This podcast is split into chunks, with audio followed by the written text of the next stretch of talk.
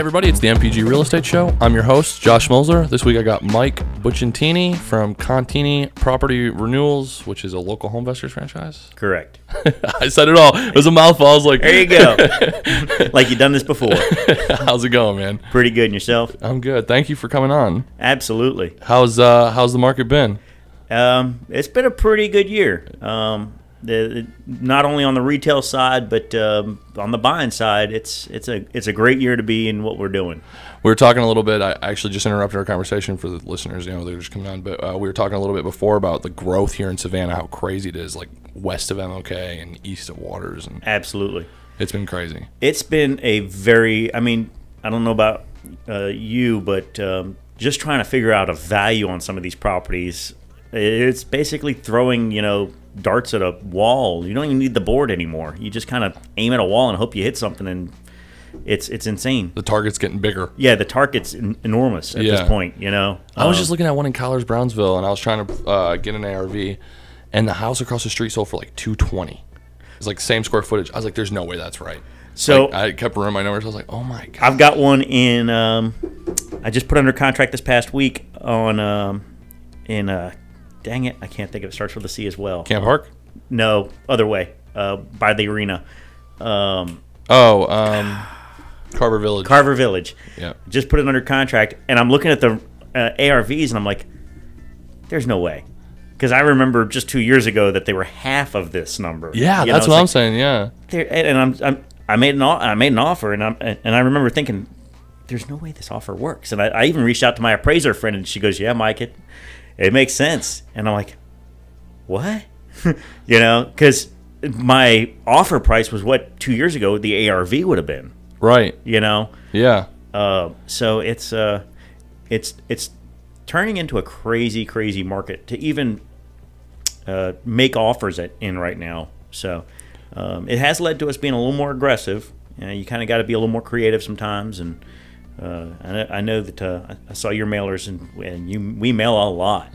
um, uh, my fun my favorite thing is when I when I walk in a house and they have the whole stack of them sitting there. yeah. So um, them all the time. oh yeah. Yeah, and I think right now they're getting so saturated because you know the we talk about this a lot, which is to wholesaling or investing. I guess you know people it depends what you want to call it. Absolutely. But there's a very low barrier to entry. Right. It's very easy to buy two thousand dollars worth of mailers and send them out. Absolutely. And everybody pulls the same list: absentee. Right? Absolutely. And so you talk a lot of these absentee owners. I mean, it's getting more and more important to differentiate your mail than ever before. and and so fortunately we're a national franchise so we actually have a huge marketing team that act that helps us um, differentiate you know they they help us with our mailers they help us with our uh, we have tv presence we have you know internet presence um, i mean we we we own we own the slogan of we buy ugly houses Right. you know you can't even use that without our legal detar- department hunting you down and making you miserable you know Which I want to get into all this. So let me start with I don't know if you have you listened to the podcast before.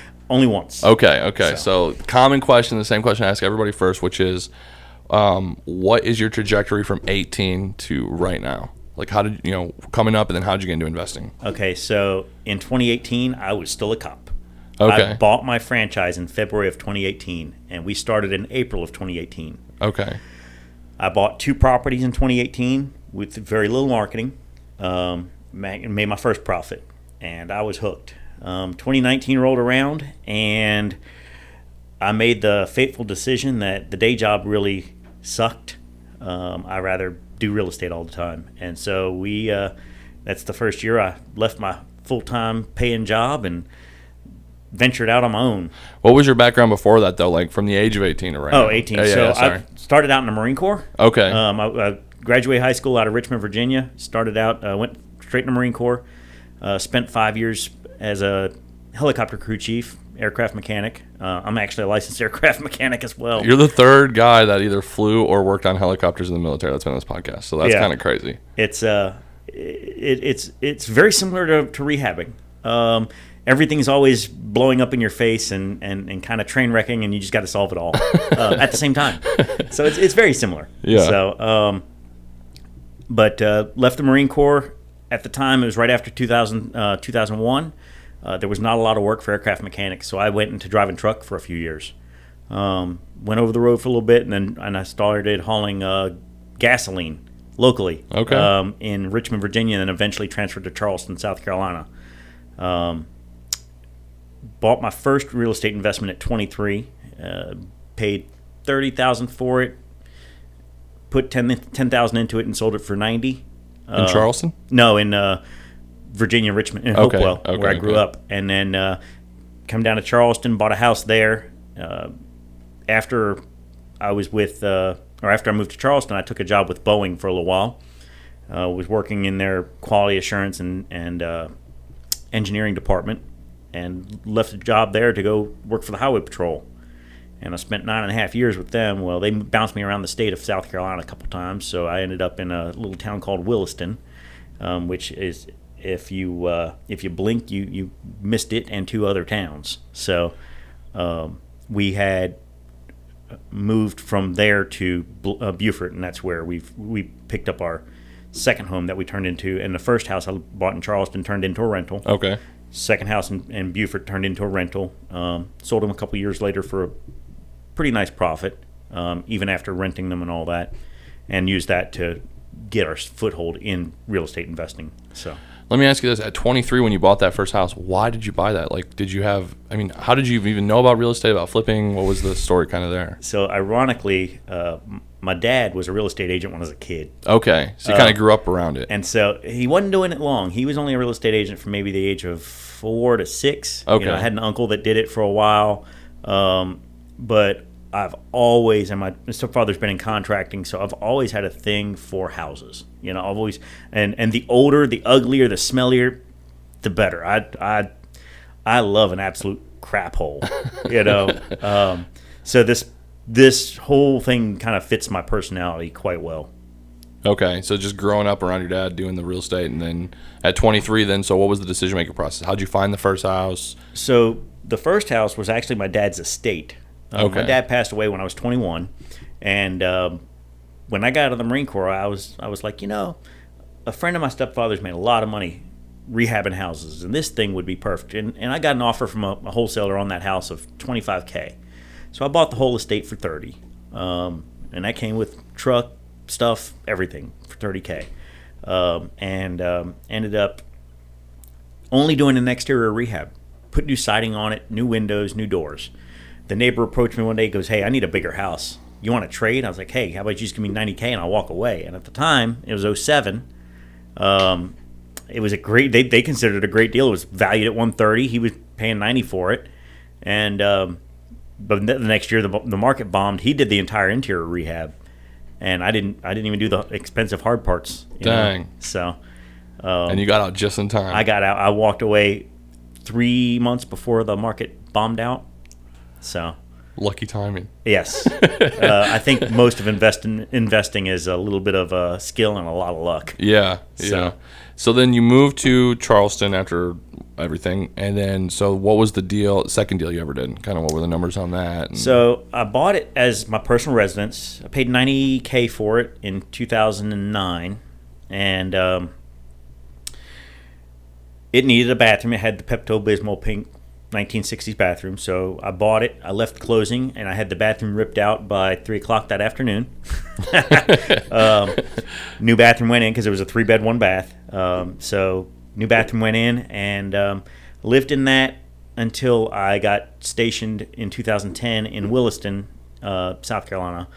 Um, and I rented it out for monthly rent of I believe that was 900 a month. Um, made a couple hundred bucks a month on it, not too bad. The return, the ROI was pretty good on it. And then 2017, we decided to go ahead and offload that one. We'd had long-term tenants in it; they'd been in there four years at that point, um, and we'd made we'd made our money on it. right. Um, turns out that you know I put five grand into the rehab before I sold it, and sold it for 120, um, with almost no.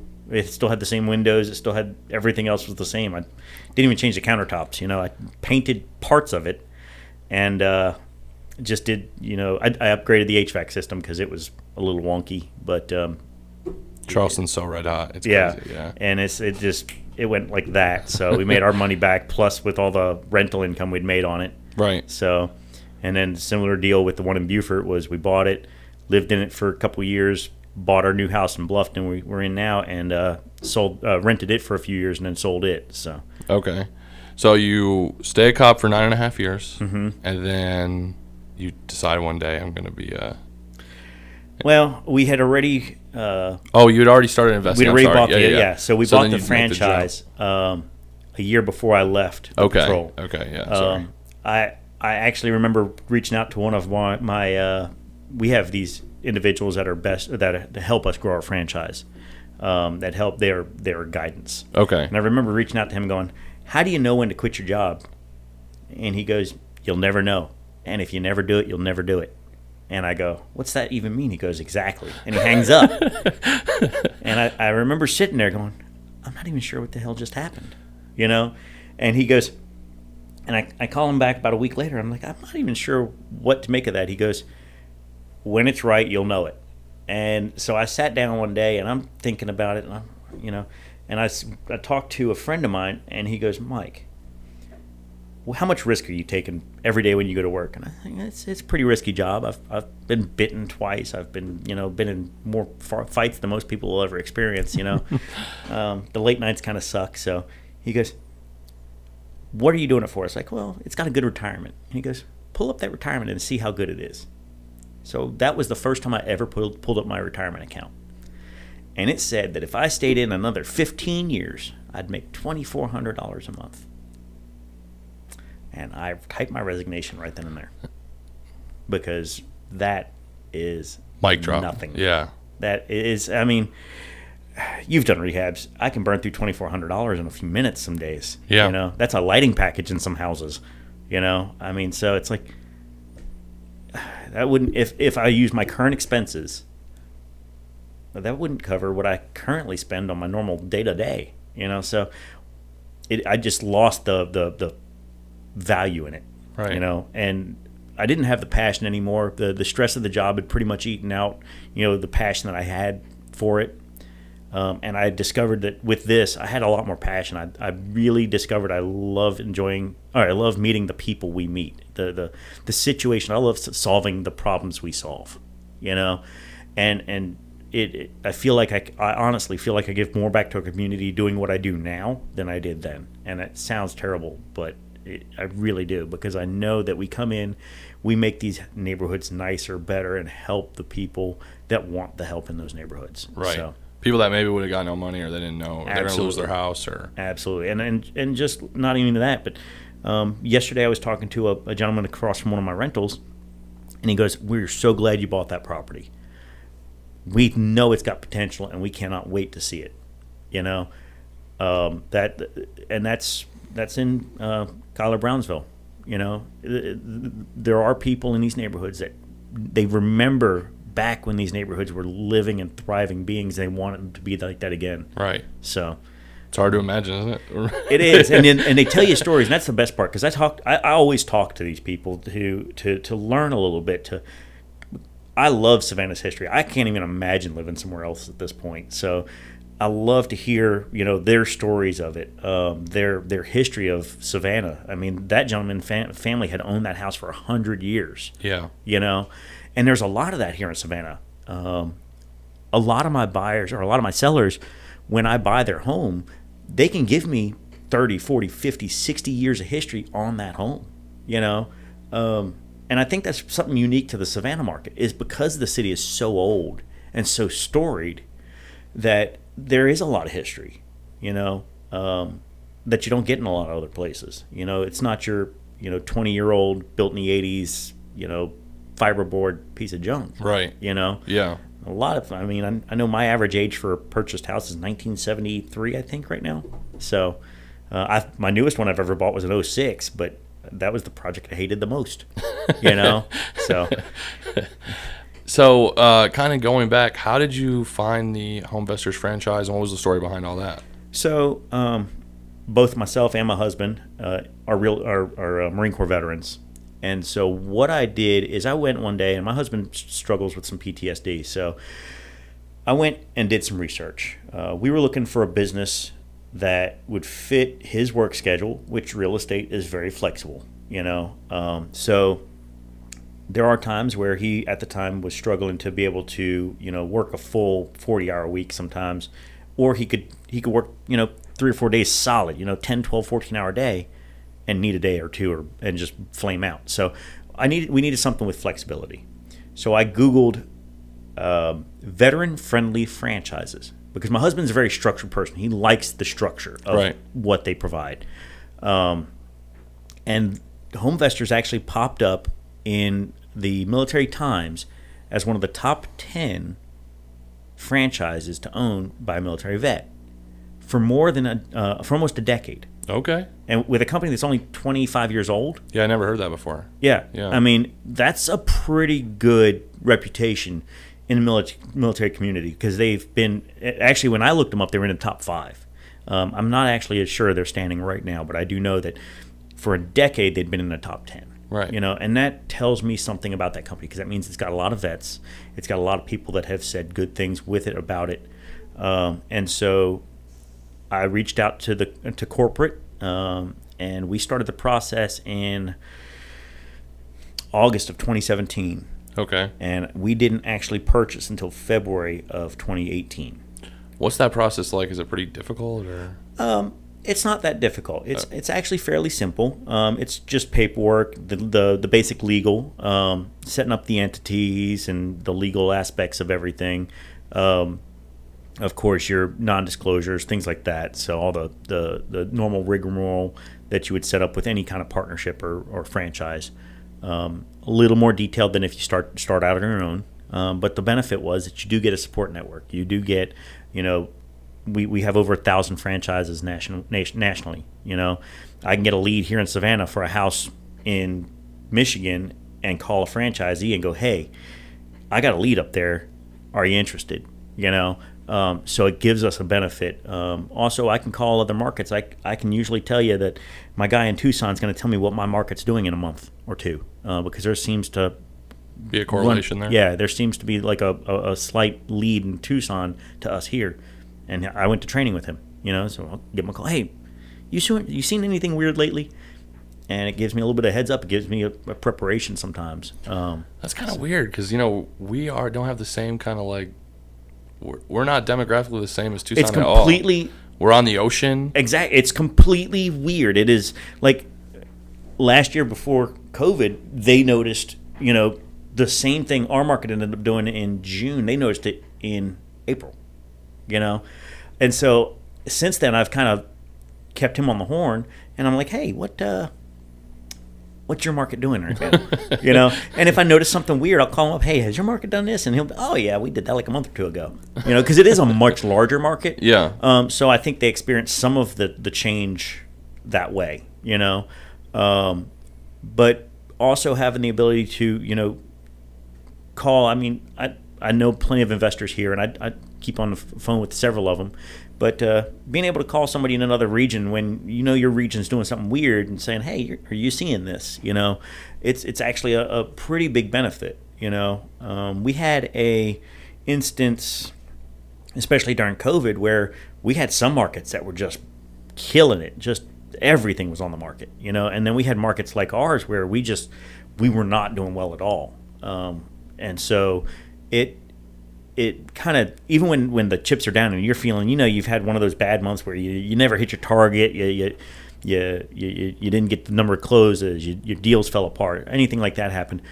You can call it's it's basically having a squad B going, hey, I need, I need some cheerleading, you know, um, and it gives you the, the, the benefit of, of having that phone call to make. So, um, and people to understand. Um, Right. Being an investor can be lonely sometimes um, because you most people don't understand what we do. You know, um, I have a tenant right now that every time I go to visit them, uh, there's a neighbor that yells out that I'm coming to evict them. Um, and and it's never the reason, but that's it, I hear it every time, and I kind of laugh um, because that's the reputation that you know some some investors have. Right. So Yeah. Well, there's some investors that you know it only takes a couple of bad apples to spoil the bunch, right? So, absolutely, yeah. And and we all know um, of a few. Uh, we've all run into you know that that guy, you know, at least once, and um, it's it's painful because I just did a deal I just closed on the house yesterday. I initially looked at this house in 2018, couldn't work a deal. He signed a deal with a wholesaler for a lot more than they could ever get out of it in the condition it was in, and um, they they they messed him up pretty good for two years. And I reached out to him earlier this year because I happened to be looking at a house around the corner and drove by and I noticed it was still vacant. And I reached out to him and I was like, "Hey, are you still interested in selling the house?" Um, with property values, I think I might be able to make you something of a better offer. And he goes, Yes, but I'm really leery now because the last guy really messed me up and cost me a lot of money, you know? And I was like, Hey, I'm going to make this process simple because he's a military guy. He's not even in the state. We were able to work the deal. He's halfway across the country. We were able to work the deal through email and through um, text message, you know?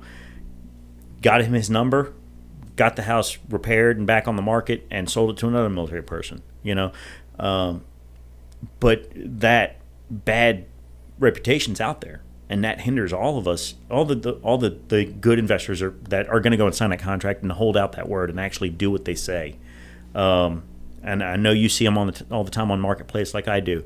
We've got this great deal, you know ten thousand below ARV, and you're looking at going, that needs twenty five thousand dollars worth of work. That's not a deal. Or they'll say it only needs five thousand dollars worth of work, and you're like, Dude, what contractor are you using? Yeah, I Yeah. mean, I, I just I actually had one. It was a direct lead to me, a wholesaler that brought me a lead, and I looked at it. I looked at the deal, and my first thought was, "Did you say this was a good deal?"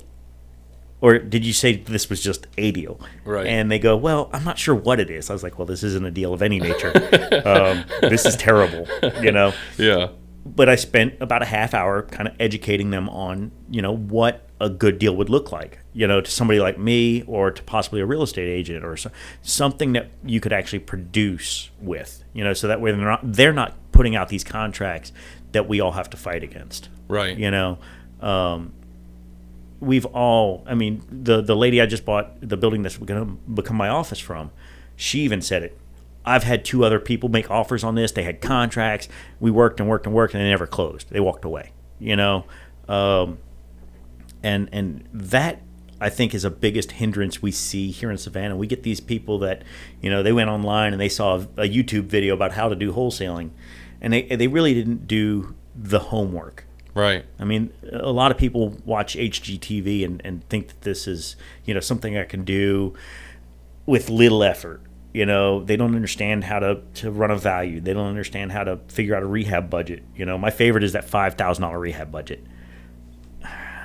You can't even paint most houses right now for five thousand dollars. It's like, what Yeah, else are you doing? Yeah. You know, I mean, it's this is unrealistic. You know, Something I want to unpack there, though, that you said, which is that you spent time with that investor or that wholesaler to explain to them how to do it correctly. absolutely. And I think that as a community, oftentimes we're so busy, or you know, I don't know everybody's reason. I can only speak for myself. A lot of times I'm too busy.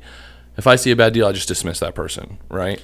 But a couple of bad apples will spoil the whole bunch. So I think that there is some value in when we see a bad deal, maybe reaching out and So I, I, that was one of the changes I made last year. After having a bad year, I kind of looked at what could I do to help myself. You know, what could I do to help improve, you know, my lead chances, my, you know, and and I'd run into a few of those. So what I do is if I see one of those bad deals, you know, the first thing is I'm ask, where'd you get your ARVs? Where'd you get your numbers? You know, and if I realize real quickly that hey, they're not doing sufficient homework, you know what? I'm in my truck eight, ten hours a day running around looking at properties doing. I can spend 20, 30 minutes on the phone while I drive to educate the, somebody like that to help them be better at what they do so that when when they do put a contract together, it's a good, solid contract. and they bring it to you. And that might be another also, and, and, it, and it, it has worked out because it does build me a preference. They, Right. I spent my time with them, and I believe that you know that little bit of time pays off because even if they don't bring me a contract, they bring it to somebody else. I mean, it's a solid, it's a better contract, it's a better deal. Right. You know, it's it's something that helps the homeowner, you know, and not just the investor, not just the wholesaler, not just it's it's something that all around is much better set up and much better planned. So, uh, th- and that's where I believe that a lot of the wholesalers don't understand how in depth the process can really be. So, um, and that, that's a mistake that even I have made in the past. You know, I get these bad deals, I see them, I go, oh, Right. go ahead and dismiss that. That's that's absolute junk. But how do they know it's junk if we don't tell them? You know. And the first deal that was brought to me, I looked at it and I went, "That's that's pretty terrible." You know, and I and I, I explained why. You know, they had a forty thousand dollar rehab budget. Well, I just did a rehab budget or rehab on an almost identical property in slightly better shape, and it cost me eighty five thousand. You know, it's like the, the the the numbers don't don't work. You know, and this is why. And so they uh, that education has provided me some good leads. You know, and for thirty minutes of my time, I think thirty minutes of my time is worth a, a one or two leads. You know, Right. it gives it builds builds that person up, builds us up, and as a whole improves the invest, investor relations in the area. Right. So- Yeah, I love that. Yeah, for sure. Um, so something we kind of glossed right over because we're getting into the the good stuff here. But we so once you sign with HomeVestors or start your franchise here, um, and then you quit your job, and then kind of what's been the ups and downs, challenges, wins. What's it been So- like since then? Um, I remember the first few months of quit my job was a train wreck. I, I was I was used to that steady paycheck. I was used to that comfort level of guaranteed. You know, um, It's an adjustment. it's a severe adjustment. And I grew up in a house where uh, my stepfather owned his own business, so I was kind of familiar with it, but not just how severe it could be. You Right. know, um, it's it's there's there's nothing like having that steady paycheck coming in and then stopping it and then realizing, that, you know what, I'm gonna have to hold that bill off for a couple weeks till I get that closing done. You know, Right. Yeah. um, but uh, 2019 was pretty good. Um, we we had multiple deals. We went from two deals in 2019. I think we did, uh, or 2018 we did two. 2019 we did six. 2020 we did nine. Okay. And we've shot way beyond that this year. So, um, but we had, you know, we've had growth every year. You know, last year we only did about half the growth I wanted. Um, we we COVID really hit the way we advertise, I guess, really hit us hard last year. Um, and so there was a period from, I'd say June until November that we had to scale back on marketing, or July to November, where we had to scale back on marketing because we had spent so much planning on COVID doing the opposite that we had ill prepared for if anything had gone wrong. And it went seriously wrong. So having to kind of readjust the plan from there was the big thing. And having done that with the help of a lot of really good people and some of them that have been on your show, um, it, it's uh, it's it's been a great. uh, And I said last year that if I can make it through this year, next year is going to be great. And so far, it's been correct. What do you think that you did wrong in 2020? Because I hear a lot of guys that said that 2020 was the best year ever by far. You know, what I mean, Yeah. I hear that more than I hear anything else. Um, so one of the things that I, I think was one of my failures was my network.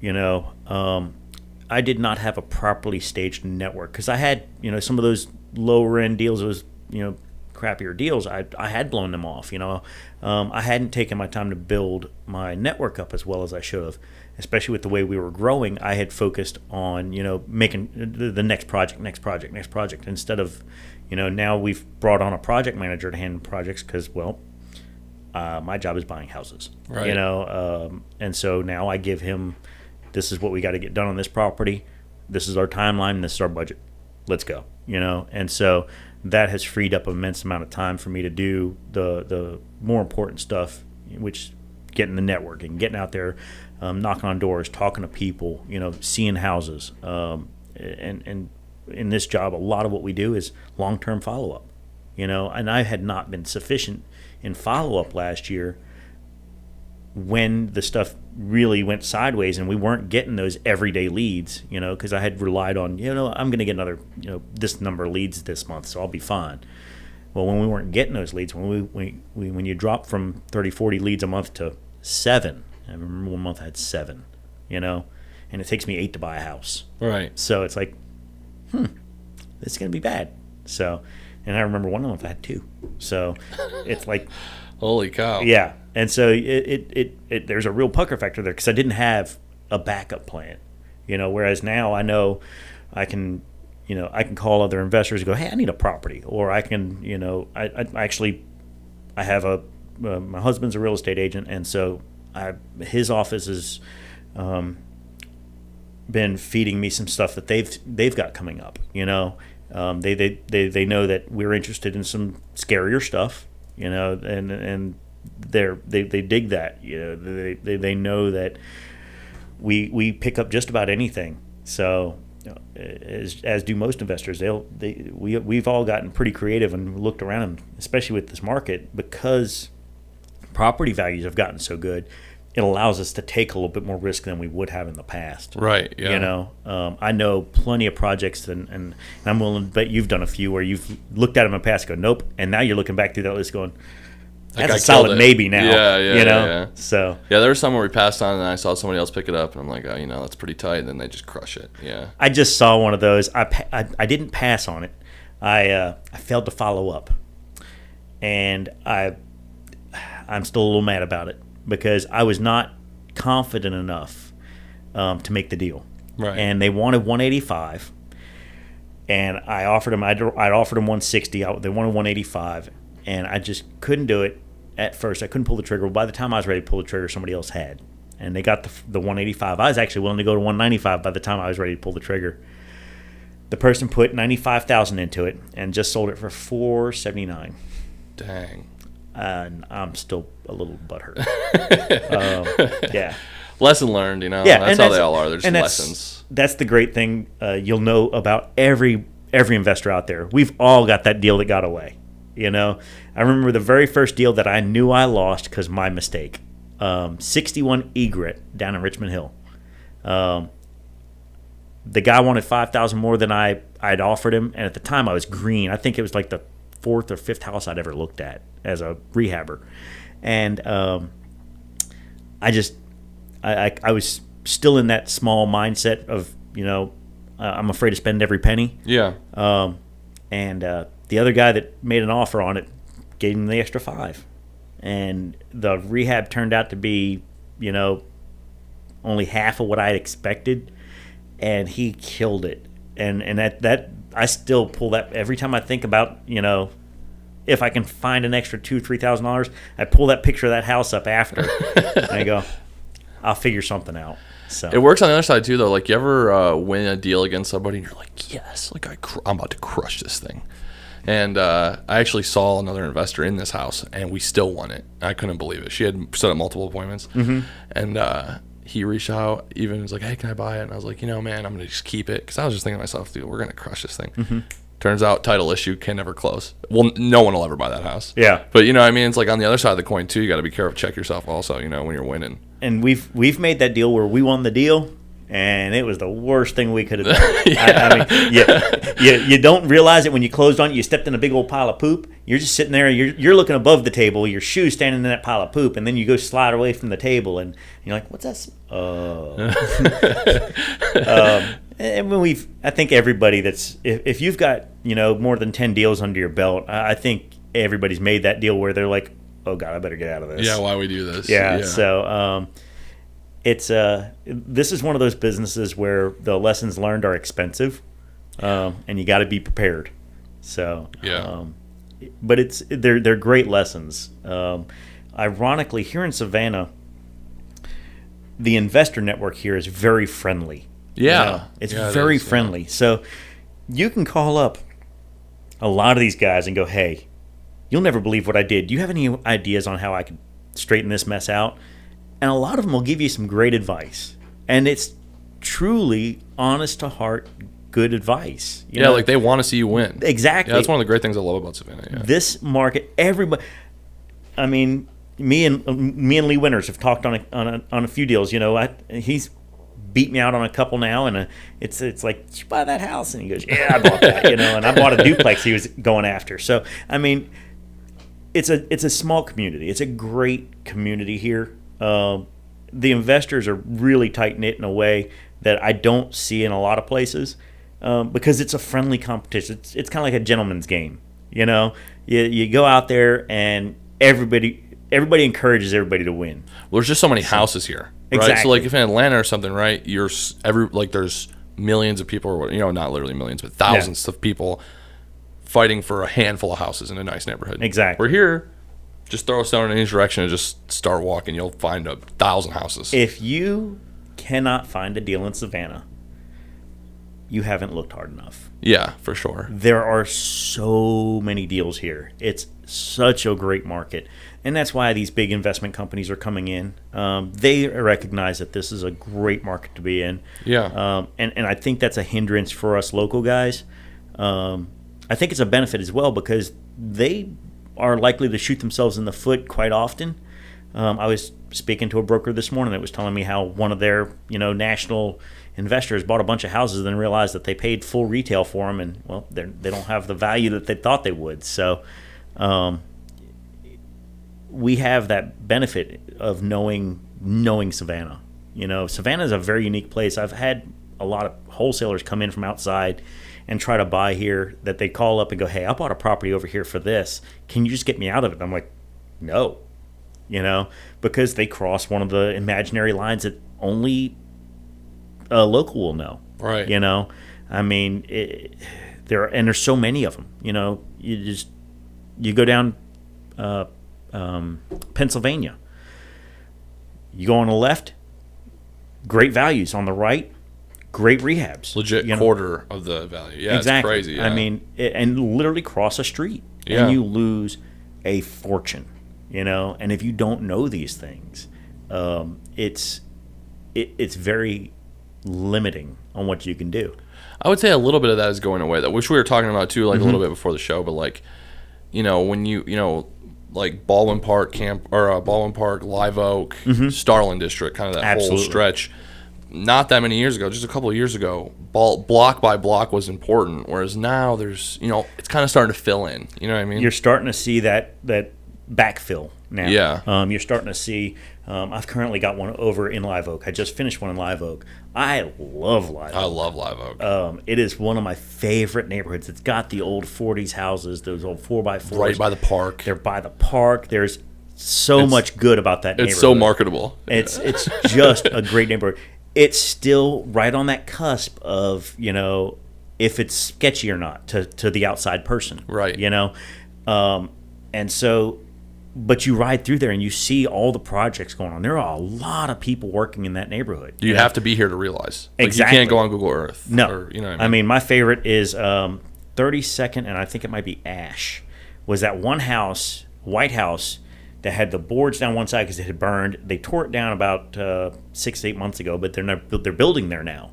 Um, I remember looking at that deal, thinking that is killing this neighborhood. And the day they took it down, I threw a little party um, because immediately the house I had right up the street went up in value Yeah. you know, um, because it was the ugliest house and I couldn't get my hands on it, you know. And then when they sold it, what they sold it for, uh, I was like, mm, no. So, but uh, you're seeing a lot of investors in a lot of these neighborhoods that are borderline neighborhoods that have that potential, and you're starting to see.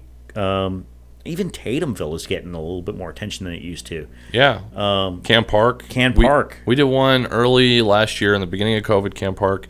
Three one thousand square feet or eleven hundred square feet, and we were having a hard time finding an ARV or finding a comp to justify. Like, we were trying to get it to one mm-hmm. and we couldn't find a comp for one ten. Like, there's no like nothing in this neighborhood goes above hundred. Yep. And uh, anyway, we ended up selling for like 105 or something. But uh, just a month ago, house sold in there for 220, I know, and and so which was 2,000 square feet, right? But still, that's crazy. still, I mean, no one was paying more than 100 last year I'm- or I- I was given a ride by a local guy in um, Can Park about a month ago now, and he goes, "I can tell you everything about this neighborhood." He drove me around that area, and he goes, "This guy lived here. This guy lived here. This is this guy's house. This whole street is owned by this family," and he goes, "That house just sold for one hundred and sixty thousand dollars."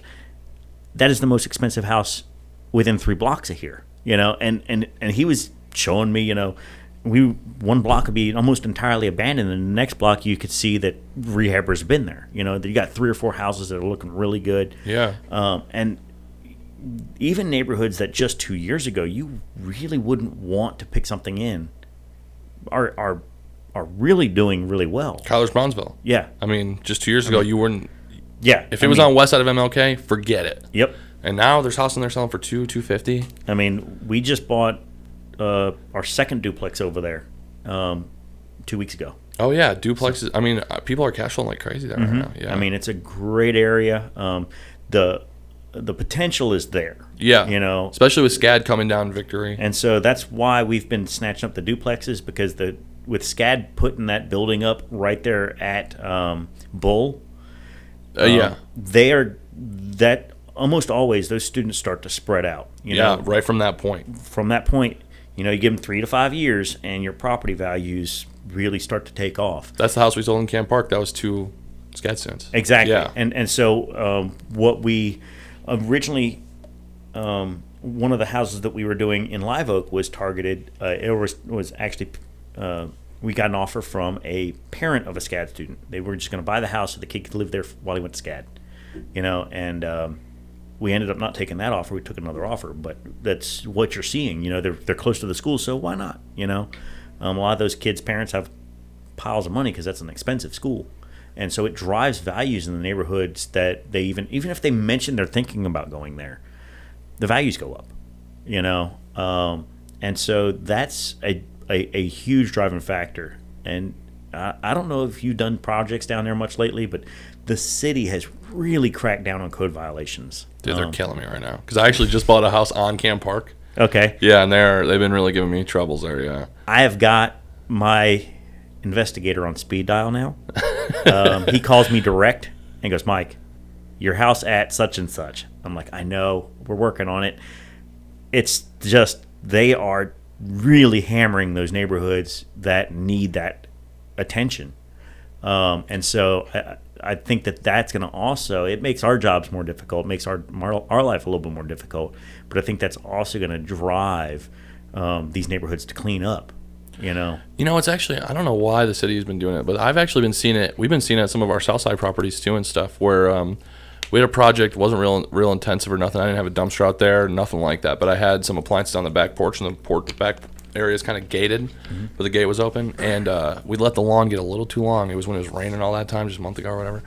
They saw the front yard, and without asking, they walked around the back, gave us a code violation for. Well, they gave us a warning, but appliances on the back porch, and it's like, Yep. Yeah, they've, I was like, we're on the south side. You can't even see those. It's a gate. You know what I mean? It's a fenced-in backyard. What the heck? yeah, they've gotten very aggressive um, over the last few months. Um, and so I tell people, you know, that are trying to get into this, make sure you're doing things right. That's the other thing that you see is you- you'll get these, you know, rehabbers that they want to cut a bunch of corners. You know, they they they you know, oh, I can save five thousand dollars by cutting this corner, that corner, this corner. But that comes back to bite us all. You know that that ends up kicking us all in the butt because uh, then the city is gonna, you know, be harder on us. The, the- it makes the, uh, the the buyers a little more leery. You know, um, I am pretty proud of the reputation we have for the pro- properties we've sold. Yeah. I still have most of my buyers on speed dial. I, I can text most of them right now, and they'll tell you what kind of pro- property we produce. Um, and I rather am protective of that um, reputation. I don't do a standard. I wouldn't. I, w- I don't do your standard lipstick on a pig rehab. I just. I don't think that um, it's the product I want to put my name on.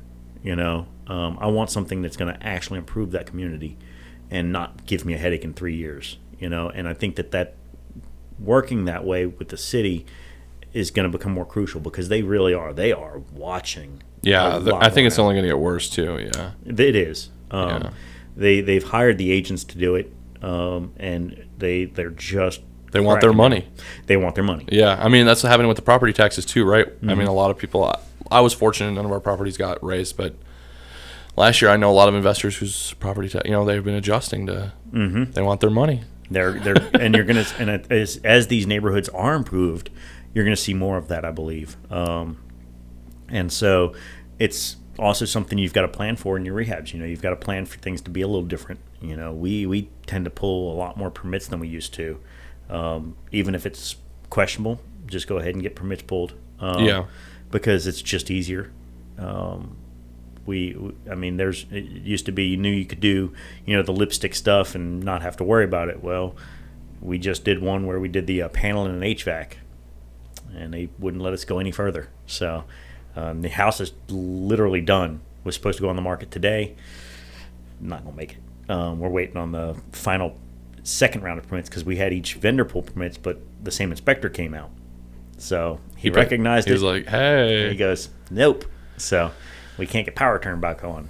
Once power is on, the house is done though. So they're not only is code enforcement cracking down, but you know your inspectors are cracking down. They're starting to to make note of the you know the shoddy rehabbers um, and actively look for them. So yeah, I think that it'll get worse. Yeah. yeah. So I, and I think that in a way that's good, but for the guys that are doing it right, it does make it a lot harder. Um, it does add cost, add time um, to to everything we do. So which does ultimately hinder margin. Right. Yeah. So- And I was going to ask you about that next. So, do you um, subcontract a lot out, or are you guys got a lot of people in house, or how do you? I kinda work that? subcontract everything. everything. everything. Okay. Um, I my job is buying houses. Right. Um, I go out and I look at I meet people. I buy houses. I network. That's what I do. Um, we have project manager that he he deals with all our vendors and we subcontract it all at this point. Um, it's just more effective. Um, the thing we have discovered uh, with construction workers, especially in this market, is in house they tend to get a little comfortable and their production rates have gone down. Whereas if they're on a bid job, they uh, they tend to get their production done right, done right the first time. Um, so we kind of went exclusively to the subcontractor model. Cost me a little bit more upfront.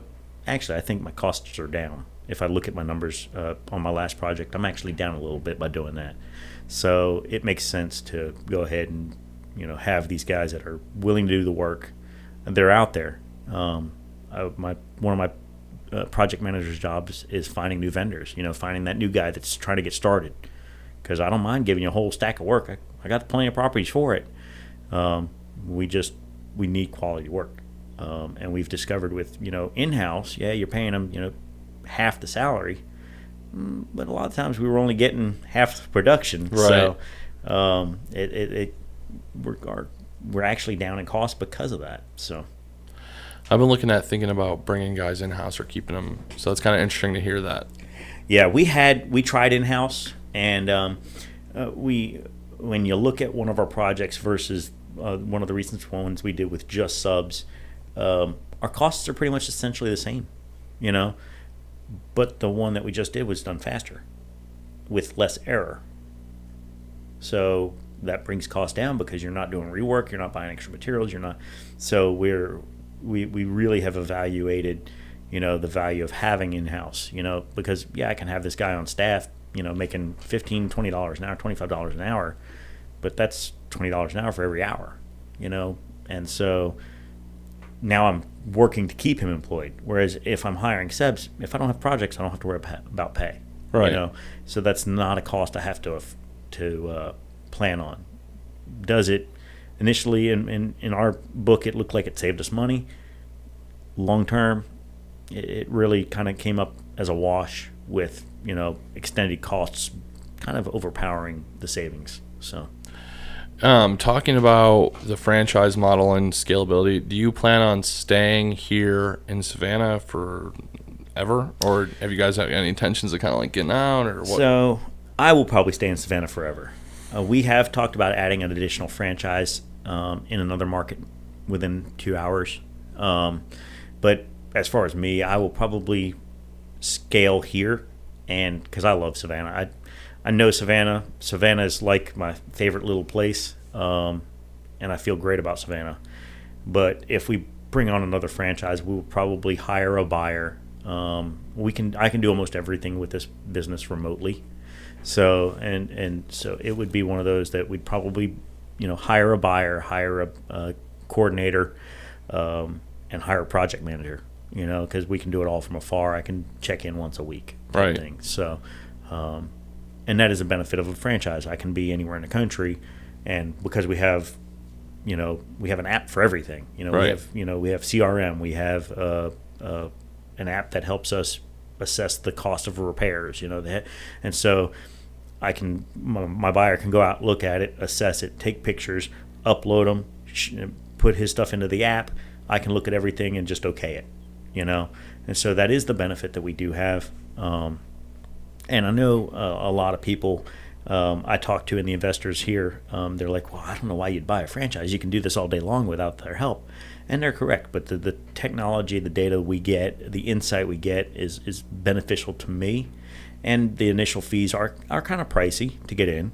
Um, but after you've been doing it a while and you, um, and you, because uh, the way that their structure is set up is you start off with higher fees and you work your way down as you do more real estate. Okay. Um, and so once you get to the point where I'm at now, the fees really aren't too crazy. Um, and so I, I, I don't mind that. And also when other lenders, even when COVID popped out last year and a lot of hard money stopped, it didn't stop for us.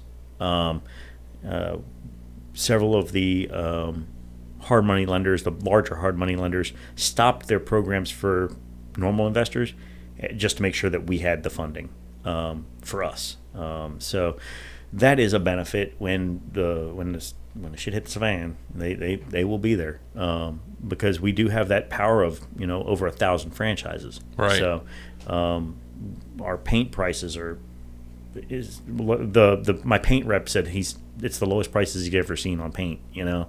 Sherwin Um, Williams. Yeah. Yeah. Okay. And so You guys got like the platinum or whatever the. Oh, we're yeah, we're yeah. we're above your top painter in Savannah, by the Yeah, way. yeah, yeah. Um, and so they they we have a buying power, which does help us reduce costs, and in my opinion, and from what I've seen, has kind of offset some of the costs of the franchise. Um, you know, the I tell people the first five years, I would consider your f- franchise, you know, a break even.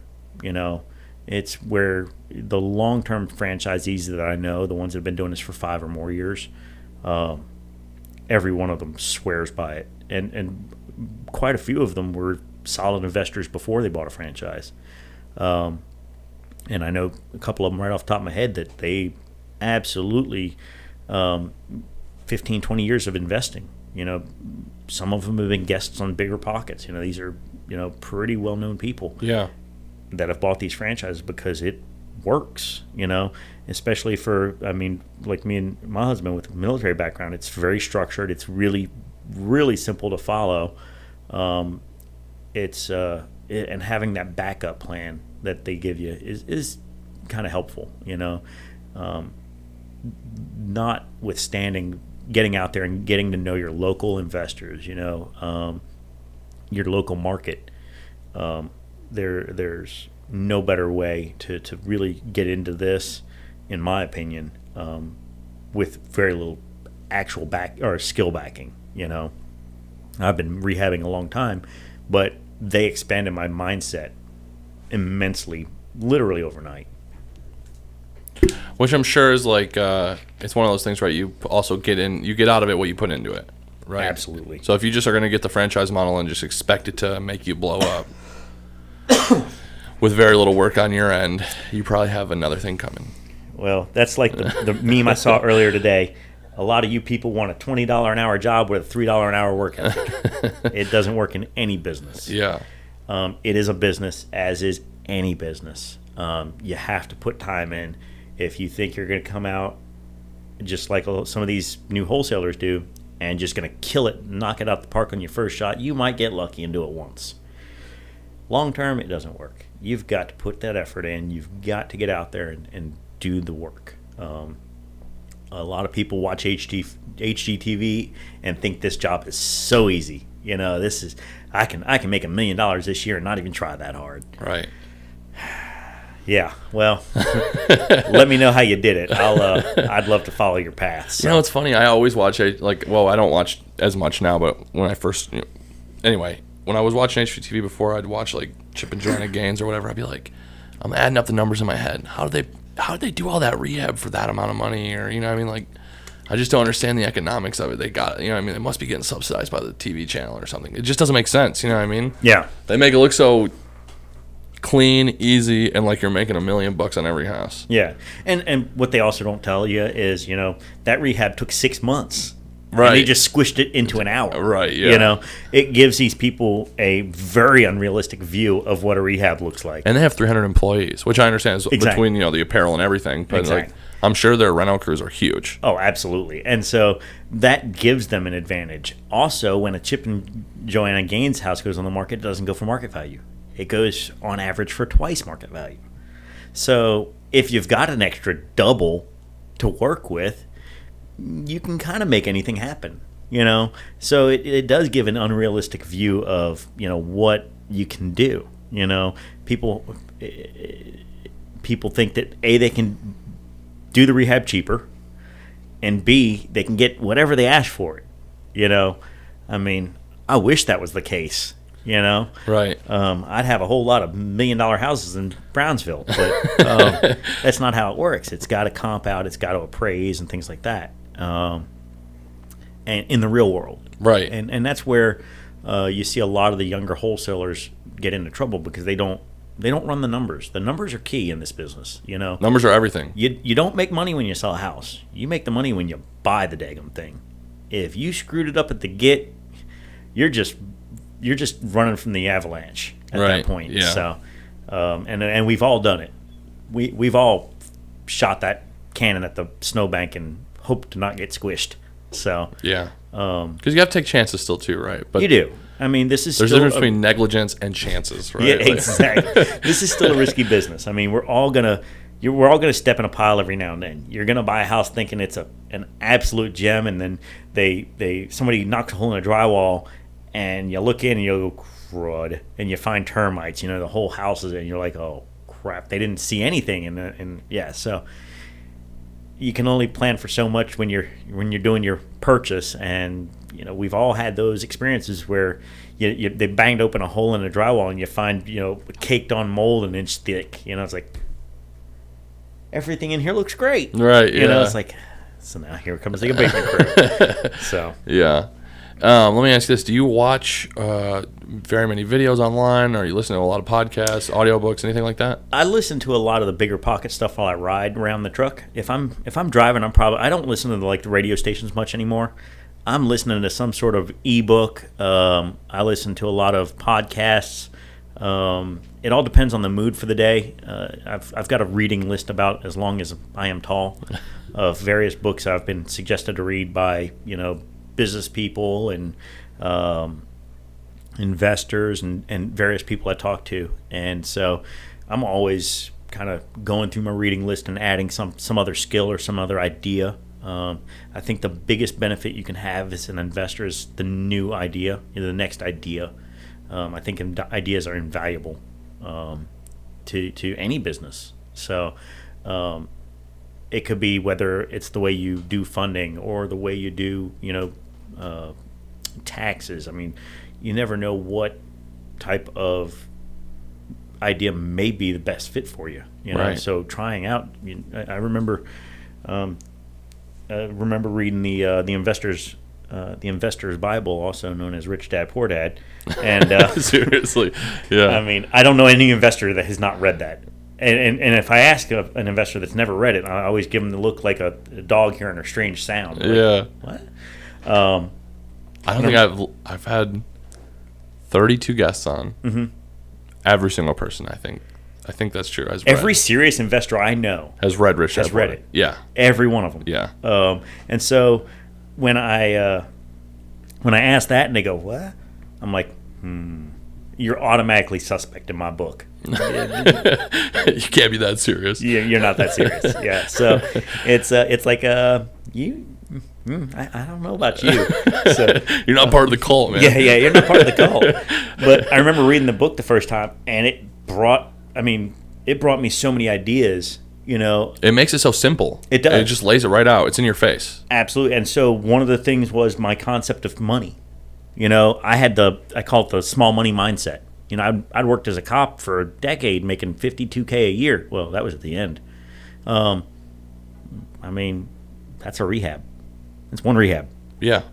when you think of it on a grander scale, you know, if you limit yourself to that 52k a year mindset, it limits what you can do in this in this world, Right. You know, in this investment world. Um, I the the one of the biggest things I learned from the book was you know have a different perception of cash, a different perception of funding. You know, come up with some creative ideas. Um, and I've, I've I've worked really hard on you know that next creative idea, next creative method, you know, uh, spreading out you know credit lines, things like that, and utilizing what I've got available to me, um, and that really does help, you know, help you get to that growth point that really does make this sustainable. So, um, but yeah, if they're any kind of investor and they tell me they haven't read that book or We probably won't be doing business together. Yeah. Well, I, I, I usually go, go ahead and read that book and get back to me. Yeah, yeah. Call You me know? back once this is done. Yeah, once you've read this, let It- me know. Is there a book that you recommend besides Rich Dad Poor Dad? Golly, I've read so many daggum books or e-booked so many books uh, over the last year. Um, I don't have a specific one, honestly. I've just because each book I glean something from. You know, I I would honestly say if you can get into any kind of uh, books about money, you know, about uh, hard money lending or, or getting yourself funding or getting, you know, any kind of uh, investor friendly books. Rich Dad is, like I said, the Bible for every serious investor I know has read that, you know. Um, and so I think a lot of people don't value the knowledge you can gain from a book, you know. Um, I ebook constantly, and and I've been through so many of them. I've got a literal list. I keep notes in my phone uh, for what I'm reading next. I've got I think I'm ten deep in that right now. so um, it's a checklist. Yeah. So, um, but I, I think that constant education. Uh, a lot of people think they're going to come into this and they are just going to learn through trial and error. I don't. I spend a lot of time in my car going to look at houses, so it gives me time to listen to these things and learn something from somebody else's experiences. You know, learn, you know, glean a little bit of information from what they've learned, with the mistakes they've made. You know, um, and and it's been invaluable to hear or to to, to listen to these things and get ideas. Um, they're just it, it's it's crazy how many things that you think you've come up with the first time it's ever been done, and you you hear about it in a book, you're like, I thought that was mine. so Yeah, it's tough too in this business to learn from trial and error because it costs so much money anytime there's an error, right? So if you can limit those, it's absolutely, it's it's really hard to swallow. You know, you'll always make mistakes. Sorry, Yeah, but yeah, yeah. I mean, well, th- that's the thing. A lot of the mistakes you make in this business are either through just not knowing any better. You know, I mean, your first rehab. Just think back to your first one. You know, like, like they say the, on everything, the first is the worst. I thought it'd be done in two weeks. My first rehab, my dad, my dad's estate. I bought it. My first rehab, I figured I'll get this done in two, three months on my own, do it myself. It Took a little over a year.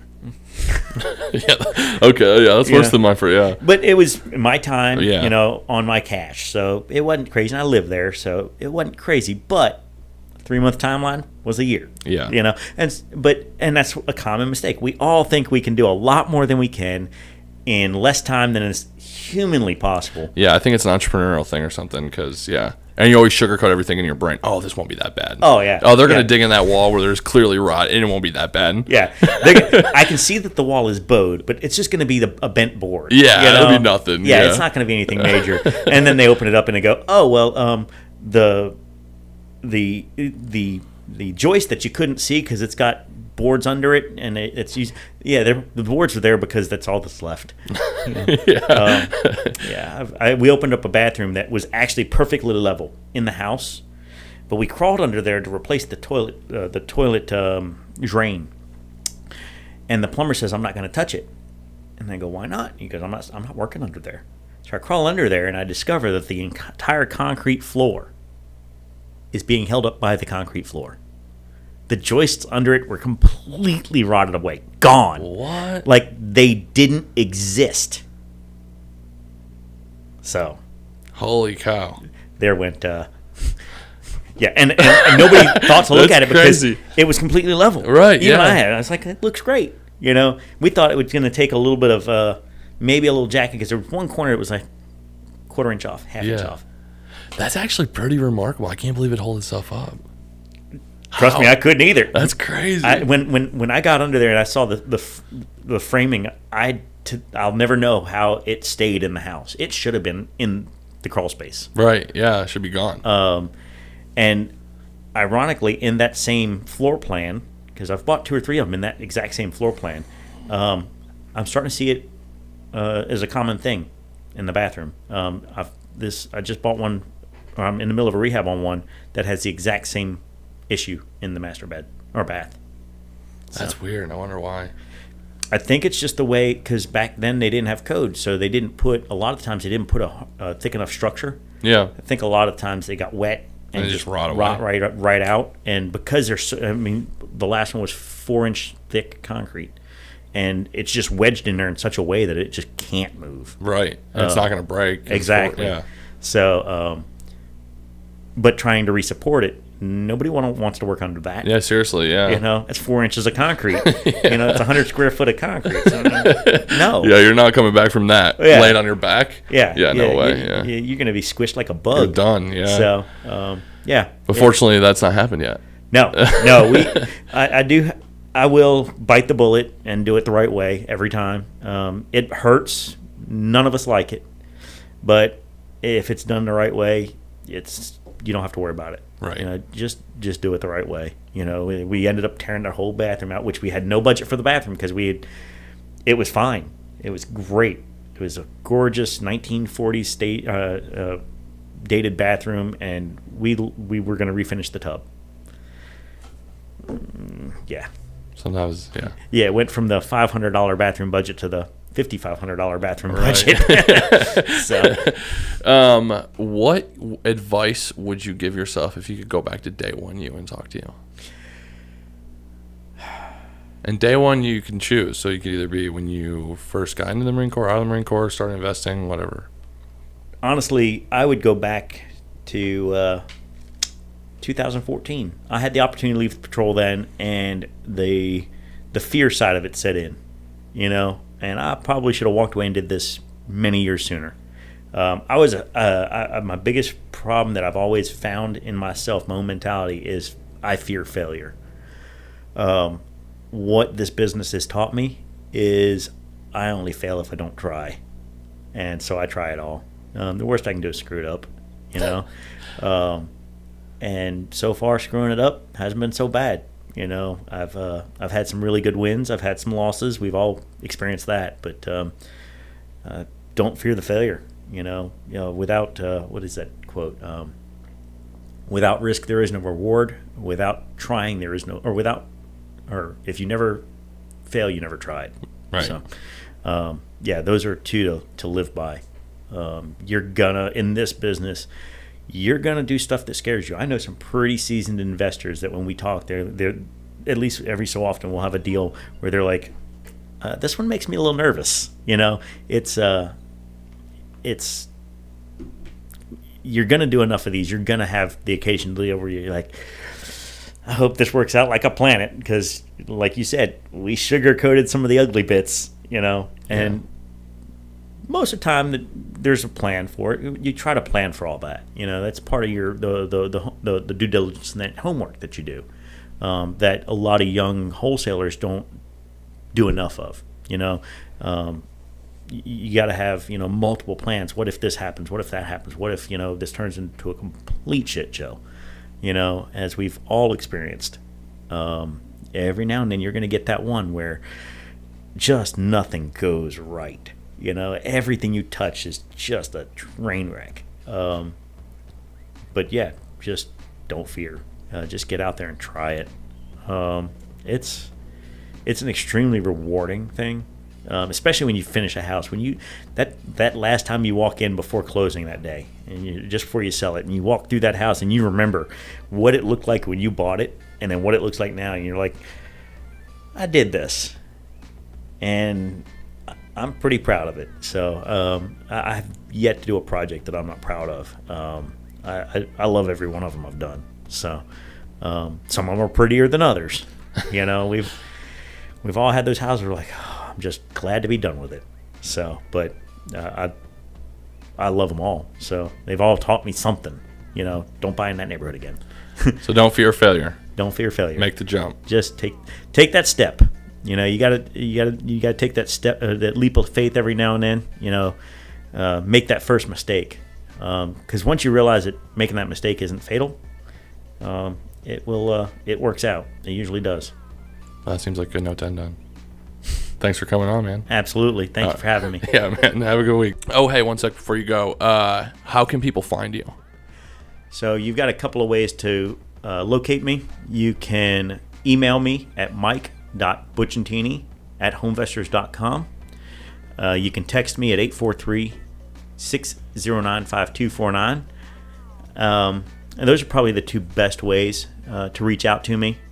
Um, I would say there might be a couple other methods. And if you Google uh, the HomeVestors Company, um, that is sent out in a way that you may not get just me. We've got multiple franchises here, uh, but those two be- ways are the best way to get me. Um, and if you can't understand my, my last name, it's B U C C I A N T I N I.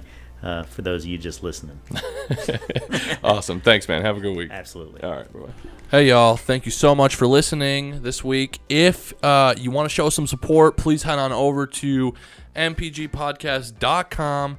Check out the awesome merch we have on there. Um, and also subscribe and comment wherever you listen to this. Uh, that does huge things for pushing us up on the algorithm, whether it's on Spotify, Apple Music, uh, Apple Podcast, Google Podcast, YouTube, whatever it is, whatever platform you use. Go right now, go subscribe, go comment, help push us up. And also, please share us on your social media. Um, the more listens we get, the more I can bring, uh, more guests I can bring in, the more value I can bring you guys. So, Thanks so much. It's a total team effort. I appreciate all the support, and uh, I uh, hope you all have a great week. See you guys next week.